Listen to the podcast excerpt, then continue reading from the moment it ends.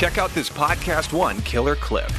You think you found your niche in the uh, in the action adventure world because you you're very successful uh, in that. That you know your Drax is a you know a big thing. I mean It's yeah, it's you know that. Well, here's the thing, man. It's it's weird. It's, it's and it's a good place to be in. This is not a complaint at all, but you know that that type of stuff really know, affords me uh, the the opportunity to do this stuff that I really love because my real strength is actually in, in dramatic acting, uh, which is what I haven't gotten a, a whole lot of opportunities to do. But that's what I'm pursuing. It's just sometimes it's hard when you know when you look like I do, when you're built like I am, to really get those kind of juicy dramatic roles. But uh, you know that's actually what what I really love to do. But I do like to venture out, do some comedy. But the action stuff is is I, I don't think it's my strength at all.